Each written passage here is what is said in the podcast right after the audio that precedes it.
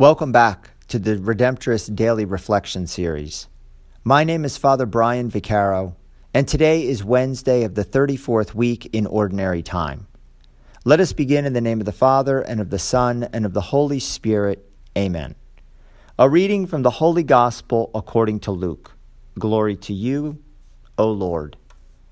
Jesus said to the crowd, They will seize and persecute you they will hand you over to the synagogues and to prisons, and they will have you led before kings and governors because of my name. It will lead to your giving testimony. Remember, you are not to prepare your defense beforehand, for I myself shall give you a wisdom in speaking, that all of your adversaries will be powerless to resist or refute. You will even be handed over by parents, brothers, relatives, and friends, and they will put some of you to death.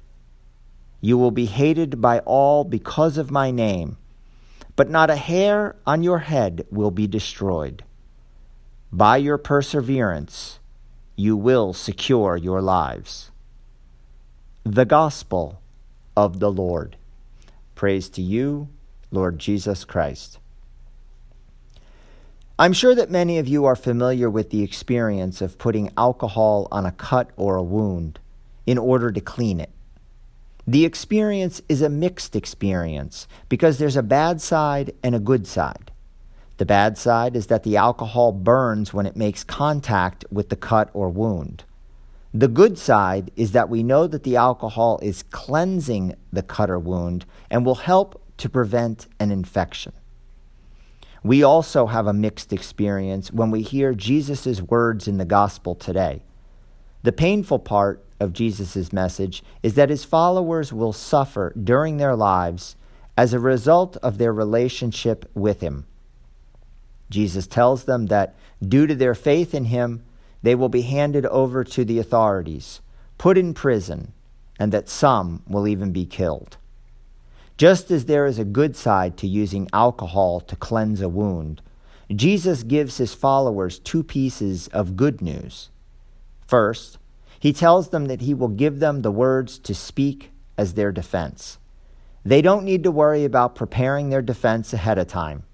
He will be there to help them. Second, he promises that if they persevere until the end, they will achieve eternal life.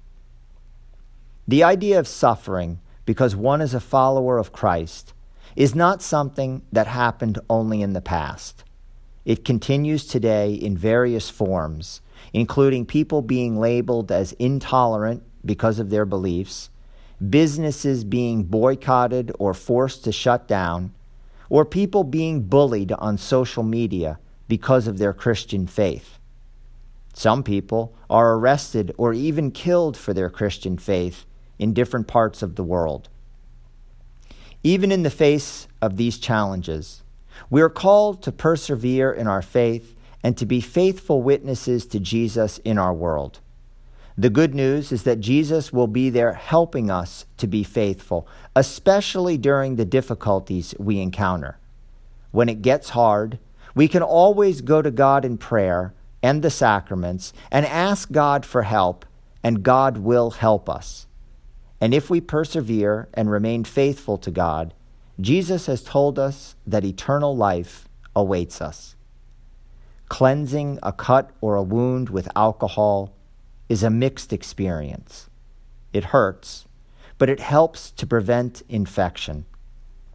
Living as faithful Christians is also a mixed experience because we will have to endure various types of suffering for our faith along the way but the result is worth it eternal life with God. So let's put up with the temporary pain so as to obtain the long term benefit heaven. May God bless you. In the name of the Father, and of the Son, and of the Holy Spirit, amen.